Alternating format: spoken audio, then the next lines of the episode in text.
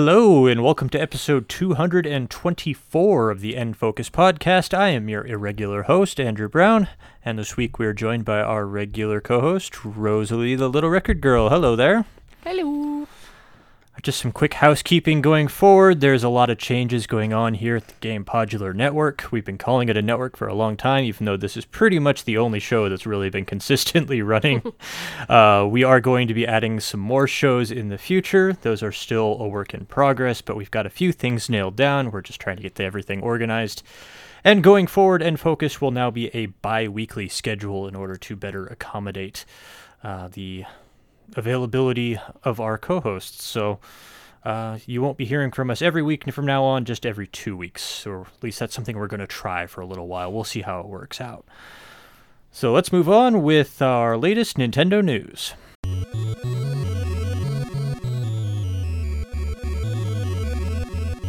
We've known it's coming for years. Nintendo announced it over a year ago. The 3DS and the Wii U eShops are going to close March 27th. They're still open as we record this, although I imagine by the time most people listen to this, they will have closed.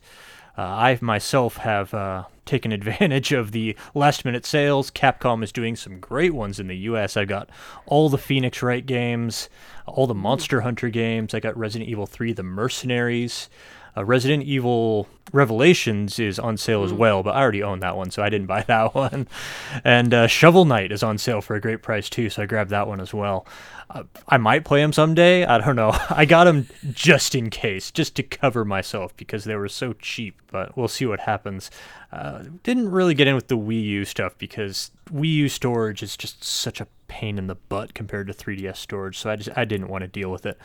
Uh, did you do anything to celebrate or commiserate or just take advantage of last minute sales, Rosalie? No, I, I was I was going to, and I was like, what is the likelihood that I'm actually going to play my 3DS or my Wii? I don't even know where they are right now, which is pretty bad. Actually, no, I think my 3DS is on my Zelda shelf. No, but I did tell everybody to buy HarmoKnight because it's amazing. If you're listening to this and it's there's still time, there probably won't be HarmoKnight. yeah, but most of the games that I would want to play, I there's like a remaster or there's like a, a way to play them now.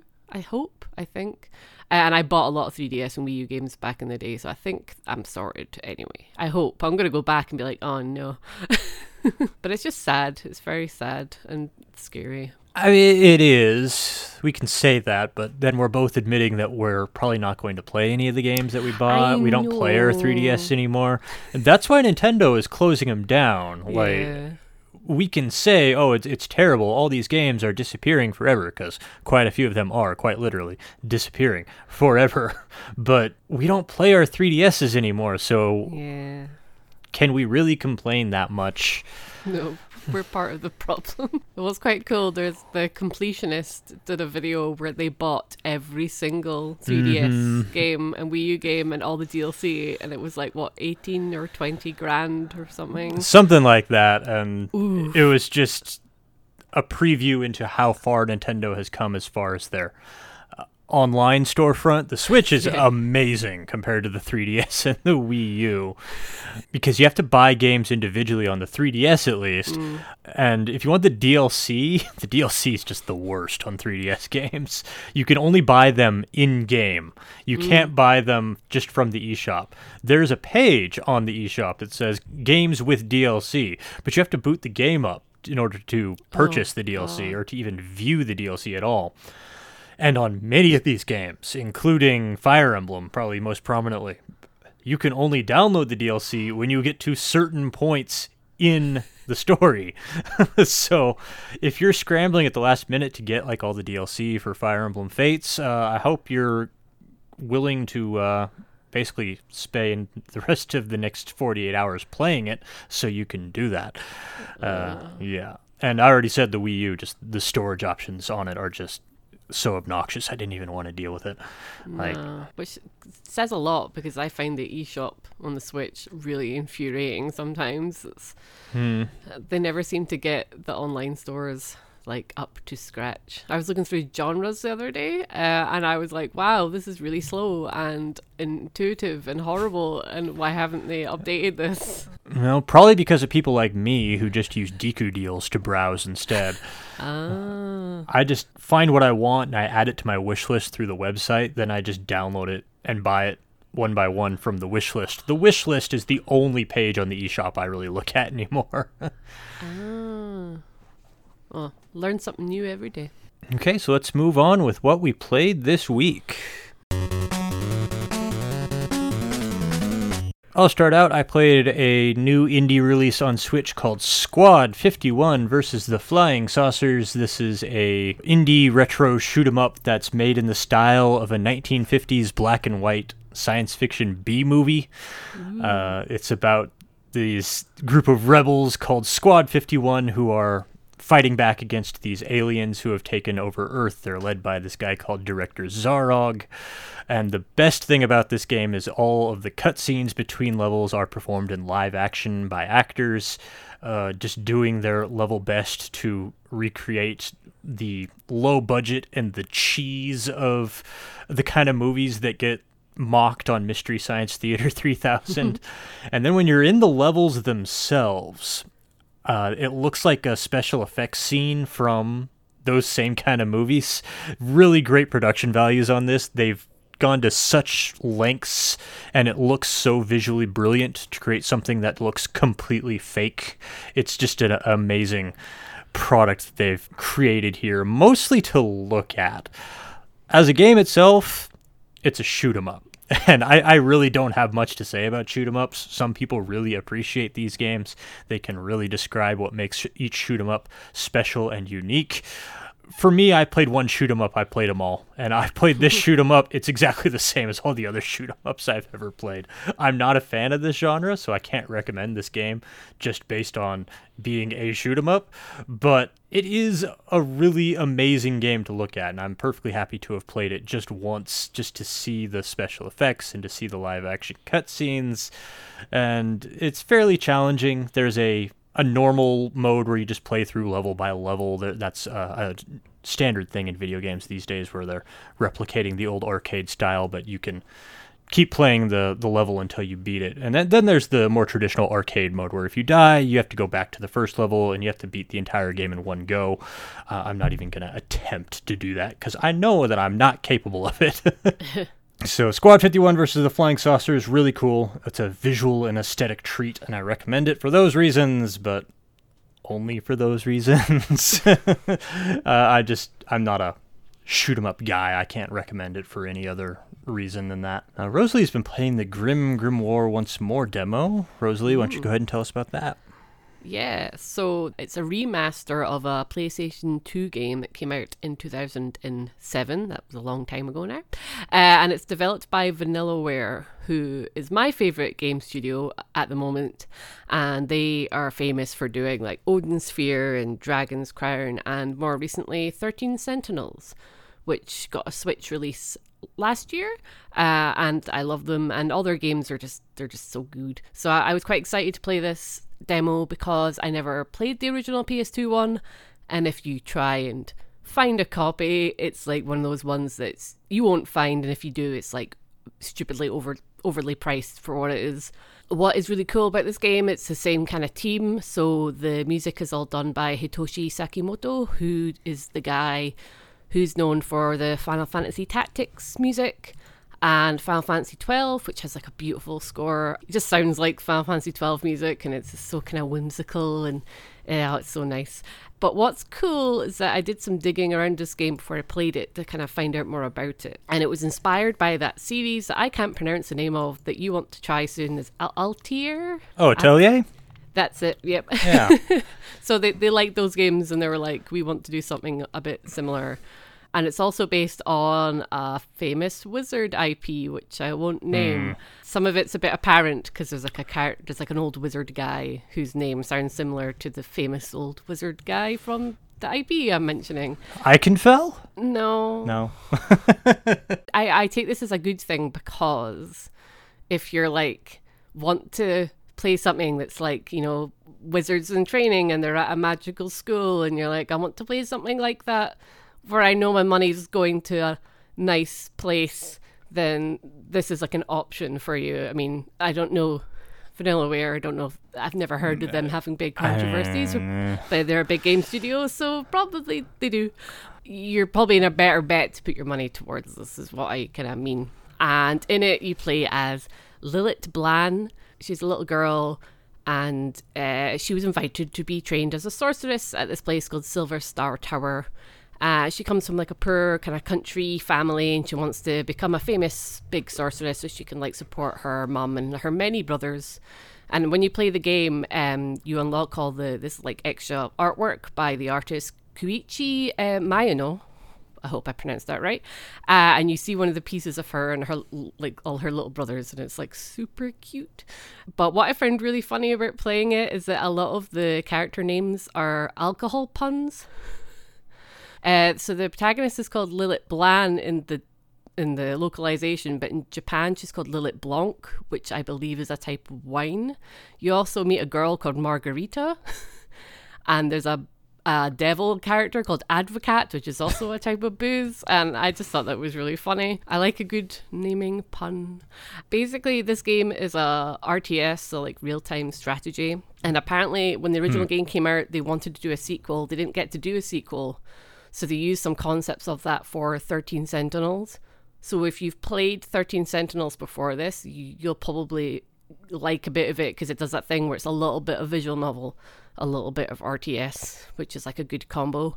This game is more RTS, not heavy on the visual novel. That's kind of more just a story to kind of, you know, place you in why you're fighting and why you're doing the things that you are. Um, but what's really cool about it, it's a side scrolling RTS. So instead of like hmm. a big map, it's like you're in multiple corridors of this tower, and all the corridors kind of fit together by these like winding staircases, which is like magical. You know, it's kind of typical of the kind of the genre. Uh, but what's really cool about it is like you have these runes, and in these runes you can summon these little um, familiars, and you get elves, and you have to tell the elves to farm mana, and then when you have enough mana, you can level up, and then you can summon different kind of like armies of you know, like fairies and like all that kind of typical fantasy kind of characters. So if you farm enough mana, you can do fairies. Fairies can do physical attacks against things that are weak to physical attacks. But you can also get a, a rune where you summon ghosts. And when the ghosts summon mana, you can summon like phantoms who can do like ghost damage to things that are only like susceptible to that kind of damage you can just charge all these armies and summon like loads and loads of fairies and just go in. I didn't even know what the genre was of this game because I'd never played the original. So I was taken back a bit. I was like, oh, this is what it is. Oh, okay. Because the studio's first game was Odin Sphere, which is a side scrolling game, but it's just like a. Don't know if hack and slash is the right word for the genre, but it's just like a typical here's a boss, go hmm. fight it, side scrolling kind of thing. It's just an action game. Yeah, yeah. So I was. It's kind of cool that their second game was like, right, RTS, but cute art and things. I know, I think it's kind of cool. And I'm really glad it's got a remaster because I want this game to do well because their best game, Muramasa, is still stuck on the Wii and the PS Vita. And that needs to get a remaster so bad. You just find yourself like, it's, I don't want to say the word addictive because I feel like that's overused in game speak. Mm-hmm. But I had a mm-hmm. lot of fun with the demo. There's like a tutorial, but you're actually playing through the start of the actual game. So like you see the story and the girl she's basically stuck in a five day loop. So all, all, the characters die and she's like uh what's happening? And she wakes up and everything's back to normal but she still has all the knowledge that she's been taught as a sorceress. Hmm, good thing she has that time turner. yeah, but uh, it's kind of interesting. Oh, and the cool thing is the voice acting is really good. Mostly for Vanillaware, I tend to have the Japanese voices on because Vanillaware games are usually they have a lot of like Japanese folklore and stuff in them, so I like to have the Japanese voices on to kind of fit the atmosphere a bit better.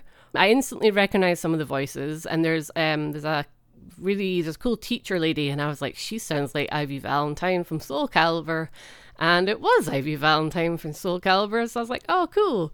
Lani Minella, I think is the voice actress's name. But yeah, it's a really, really strong voice cast, but you can switch to the Japanese voices if that's what you prefer. But yeah, the demo is free on the Switch. Uh, the actual game comes out next month. It's quite funny because I was looking up the dates and on the podcast we typically we have someone from the US and me from Europe and Sylvie from Australia and that was the places they showed me where the game was coming out.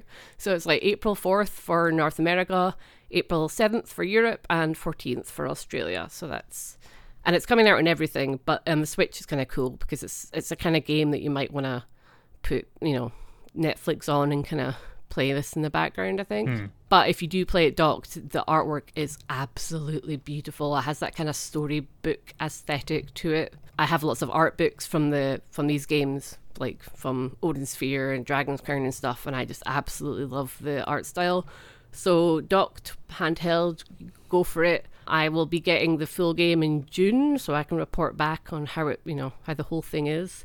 But I'm very excited for it, and I definitely recommend giving the demo a go. Sounds like an interesting game to me. yeah, I actually, I actually thought you might, you might quite like it. You know, I, have always been interested in Muramasa the Demon Blade. I thought that looked cool in oh, Wii, but I just it, I did not connect the dots that it was the same developer. Ah. I think it's the art. Um, the mm. art style is quite um, distinctive. Yeah, Muramasa is my favorite of them. Yeah. But every time I play one of them that I haven't played, it becomes like my favorite game. Like 13 Sentinels is like one of my favorite games ever. They normally don't do me wrong, so I am quite excited over this. All right, and to round out the episode, I played another indie game called Dredge, and I was provided with a review code by the publisher for this, so thank you very much in advance for doing that, Abe Foster of Team 17. Dredge, if you can believe it, is a psychological horror fishing game.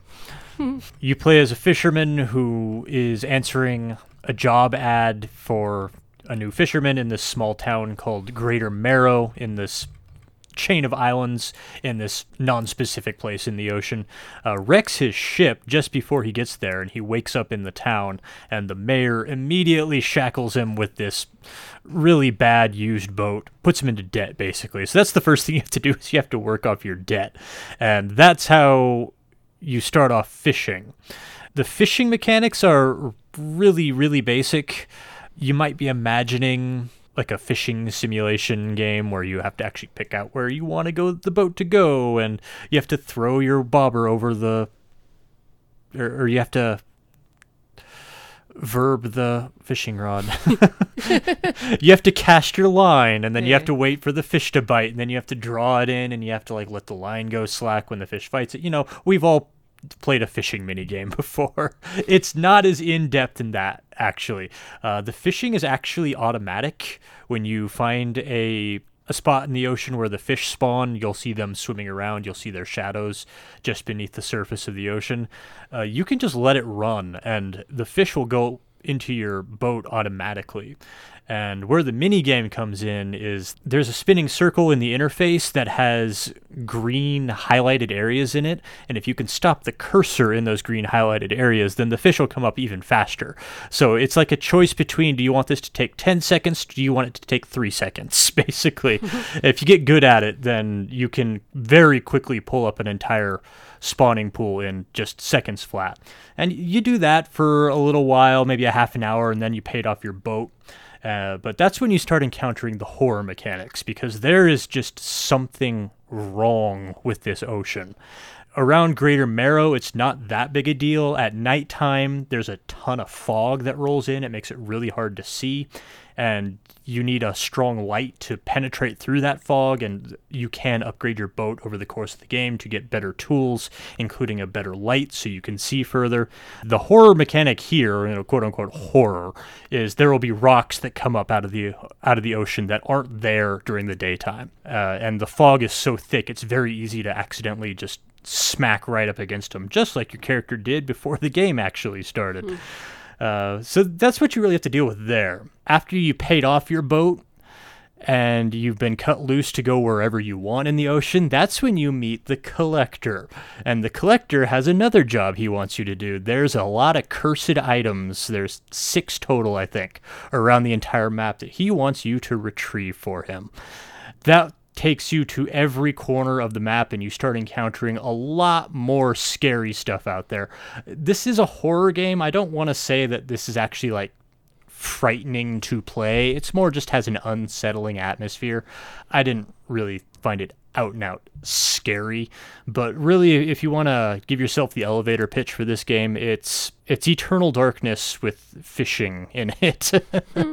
the horror stuff works the same way as the sanity meter where oh. when you're riding around at night, then your tension level will go up and you'll start running into more and more scary things like black seagulls will appear and start stealing fish out of your hold. If you're out in the open ocean, a kraken's tentacle will come up and try to smash your boat. There are torpedo sharks that will appear and try to run you down.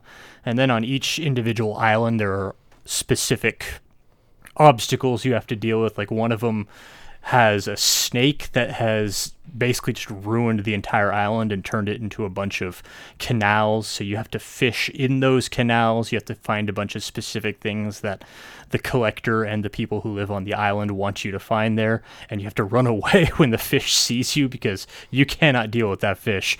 Later on, you find like a reef that has a abandoned resort built on it and there's something in that reef that you don't want to mess with.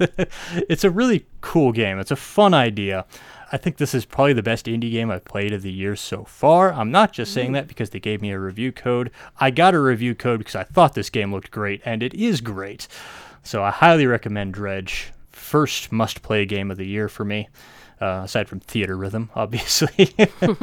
uh, haven't quite done everything in it. There's the side quests. A couple of them seem to be time limited, so I've already failed them. Those those kind of sucked. I didn't. I wasn't happy to see that. Uh, and there's 158 unique species of fish to find, and I'm still missing about 50 of them. But still a great game. Highly recommend. Can't go wrong with this kind of thing for me.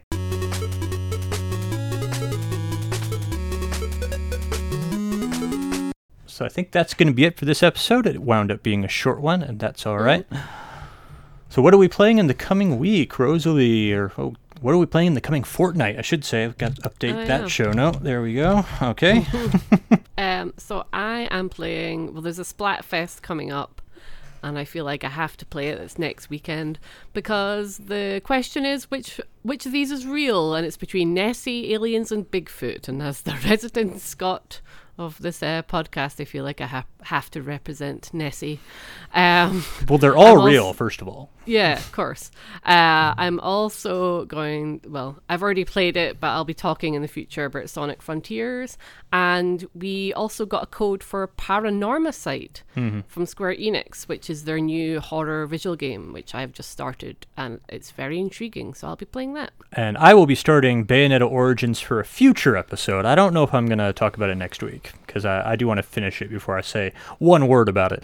But I am going to start it. And I am going to play uh, an indie side scrolling combat game called Have a Nice Death. It looks like uh, Hollow Knight, but it's procedurally generated and it's more focused on combat than uh, Hollow Knight, which had an open world to explore. Uh, been looking forward to this one for a long time, and you know I'm the indie guy on the podcast, so I gotta play this game. Uh, I hope it's good. It looks great.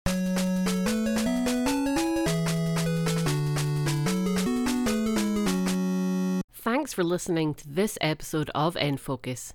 If you enjoyed this episode, please leave us a review on iTunes. It really helps us get noticed. You can also listen and subscribe on Stitcher, Spotify, and other podcast services. Be sure to join our Discord server to interact with the lively GamePodular community. Follow us on Twitter and at gamepodular.com for updates, news, and other content. Links to all our socials may be found at linktree slash gamepodular. If you'd like to support our shows, you can buy us a coffee or become a Game Podular patron. The details for both are on our website. Thanks. This episode was edited by Andrew, and you can follow them at Play Critically or read their long form reviews at playcritically.com. Or you can follow me, Rosalie, at LIL Record Girl.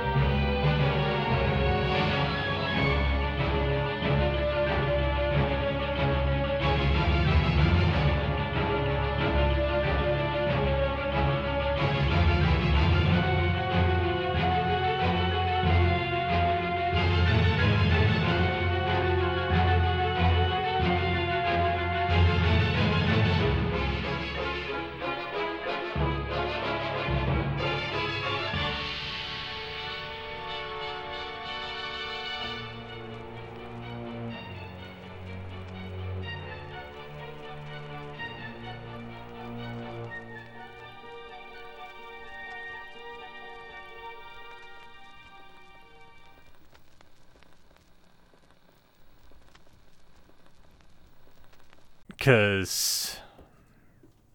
Sorry, my cat's distracting me. Oh. you want to stay out of that, please? She's knocking games out of my cabinet. Uh, she okay. knows. Um,